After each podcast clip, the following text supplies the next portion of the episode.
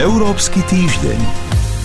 Lídry Európskej únie hľadali tento týždeň zhodu na vrcholných predstaviteľoch rôznych európskych inštitúcií. V čase nahrávania relácie, teda v piatok popoludní, ich ešte nepoznáme. Čo však vieme je, že dôležitým mužom únie sa na pol roka stane fínsky premiér Antti Rinne. Fínsko a Helsinky sa totiž stanú od 1. júla predsedníckou krajinou Rady Európskej únie. Aké majú plány? Odpovie analytik portálu Euraktiv Pavol Salaj. Pozrieme sa aj na výsledky prvej veľkej analýzy dvojakej kvality potravín. Rozprávali sme sa o tom s riaditeľom Výskumného inštitútu Európskej komisie Vladimírom Šuchom. Záverečným vydaním Európskeho týždňa pred letnou prestávkou vás sprevádza Sonja Vajsová. Európsky týždeň. Fínsko od 1. júla preberá polročné rotujúce predsedníctvo v Rade Európskej únie pod heslom Udržateľná budúcnosť pre udržateľnú Európu. Fínske Helsinky preberajú predsedníctvo po rumunskej Bukurešti. Tému teraz rozoberieme s analytikom portálu Euraktiv Pavlom Salajom. Vítajte v Európskom týždni. Dobrý deň. Pán Salaj, povedzme si na úvod, čo chce počas svojho predsedníctva Fínsko dosiahnuť, aké priority má a aké šance má na to, aby ich aj presadilo. Vidím také dve skupiny tém. Tá prvá skupina sú také politickejšie témy, na ktoré samotné predsedníctvo kladie dôraz a aktívne ich komunikuje. Je napríklad právny štát, teda konanie v Rade proti Maďarsku, ďalej klíma, teda dosiahnutie dohody na uhlíkovej neutralite do roku 2050. Naozaj môžeme vidieť aj, že to zapadá do takej celkovej mentality Fínska, teda dôraz na životné prostredie, na, na dodržanie pravidel demokraciu. A potom sú samozrejme ďalšie témy, ktoré budú riešiť, ale o ktorých až tak hlasno nehovoria. Tam ide napríklad o stagnujúcu diskusiu o reforme dublinského systému, teda migrácia, povinné kvóty a tiež rozpočet eurozóny, čo bola pôvodne iniciatíva francúzského prezidenta Macrona a kde naozaj tá diskusia sa, sa hýbe veľmi pomaly. Dôležité je povedať, že síce to fínske predsedníctvo, ako oni hovoria, nastane v takom kľúčovom momente, teda je tu nová Európska komisia, nastáva reálne pravdepodobne už Brexit, lenže na druhej strane problémom je, že práve nebude veľa nových legislatívnych iniciatív, o ktorých by sa dalo diskutovať počas fínskeho predsedníctva, pretože tá komisia ešte nebude úplne usadená. Môžeme predpokladať, že niekedy v novembri, možno až v decembri jednoducho naplno začnú pracovať jednotliví komisári, budú mať rozdielne portfólia, prejdú hearingami v Európskom parlamente. Takže skôr bude fínske predsedníctvo riešiť témy, ktoré zdedilo po tom rumúnskom predsedníctve, ktoré som spomínal. Napríklad aj teda možné sankcie voči Taliansku za nerešpektovanie rozpočtových záväzkov, ale je tam aj ďalšia téma, to sú hybridné hrozby a Rusko. Áno, Fínsko nie je členom NATO, historicky má blízke vzťahy s Ruskom, je takisto jeho sused. Na druhej strane v tom programe predsedníctva sa hlási teda veľmi silnou spolupráci EÚ a NATO.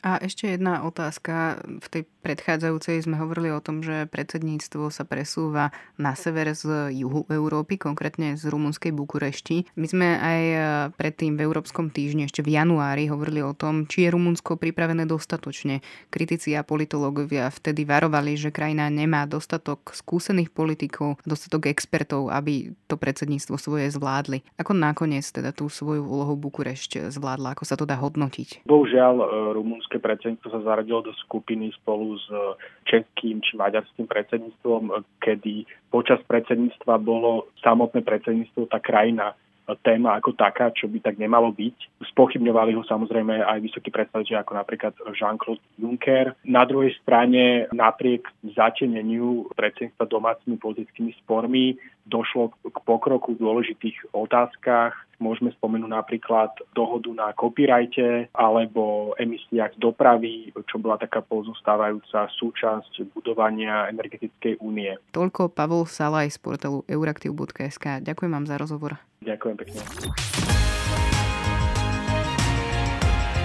Európsky týždeň.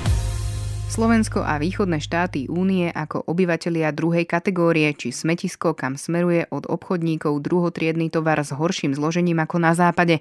Premisa, na ktorú sa zamerali najmä politici z krajín Vyšehradskej štvorky. Experti Spoločného výskumného centra Európskej komisie vo vzorke takmer 130 produktov skúmali, či skutočne platí, že východná Európa má horšiu kvalitu potravín. Podľa ich štúdie má skutočne tretina potravín v krajinách únie dvojakú kvalitu. O tom, čo ukázala štúdia, som sa rozprávala s riaditeľom inštitútu, ktorý analýzu vypracoval, Vladimírom Šuchom. Dobrý deň. Vaša štúdia hovorí, že sa nepotvrdil žiadny geografický vzorec, konkrétne, že sa teda nepotvrdila tá predstava, že nové členské štáty sú diskriminované. Pán Šucha, čo sa teda ukázalo, ak to nie je teda o vzorci východ-západ? No ukázalo sa, že to, na čo sa poukazovalo, že existujú rozdiely v zložení jednotlivých potravín medzi jednotlivými členskými krajinami Európskej únie, tak sa ukázalo, že toto je pravda a zhruba je to okolo tých 30%, 31%, čo je zhruba jedna tretina. Ale ako ste správne povedali, neukázalo sa, že by tam existovala špecifická hranica medzi starými členskými krajinami a novými členskými krajinami. A dá sa povedať vo všeobecnosti, že v niektorých krajinách sú potraviny kvalitnejšie ako v iných, alebo sa to vôbec nedá aplikovať? To je veľmi ťažké povedať, lebo toto skúmanie a to samotné zloženie nie je o kvalite. Je teraz v procese schvalovania legislatíva, ktorá ak niektorá členská krajina má pocit, že toto pre jej obyvateľov je nižšia kvalita, tak môže zjednať nápravu. Brusel označuje dvojakú kvalitu potravín za zavádzajúce obchodné praktiky a príslušnú legislatívu, ktorá ich zakazuje, má na stole Európsky parlament a členské štáty. Uvažuje sa nad tým, že teda schváliť by ju mohli pravdepodobne na jeseň. Na základe vášho výskumu mohla by podľa vás fungovať nejaká spoločná európska legislatíva, ktorá by priniesla rovnaké potraviny pre všetkých obyvateľov Európskej únie? Sú tie potraviny tak zásadne odlišné? Ja myslím, že my máme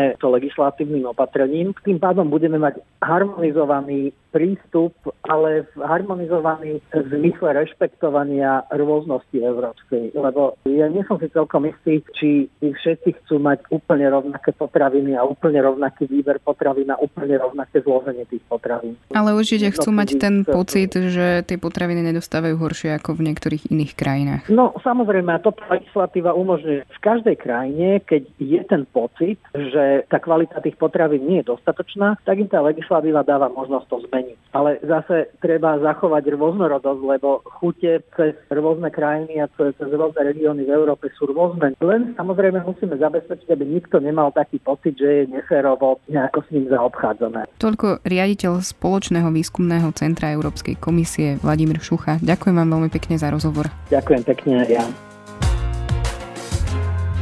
Záverečným vydaním Európskeho týždňa v tejto sezóne vás sprevádzala Sonja Vajsová, spolupracoval portál euraktiv.sk. Európsky týždeň.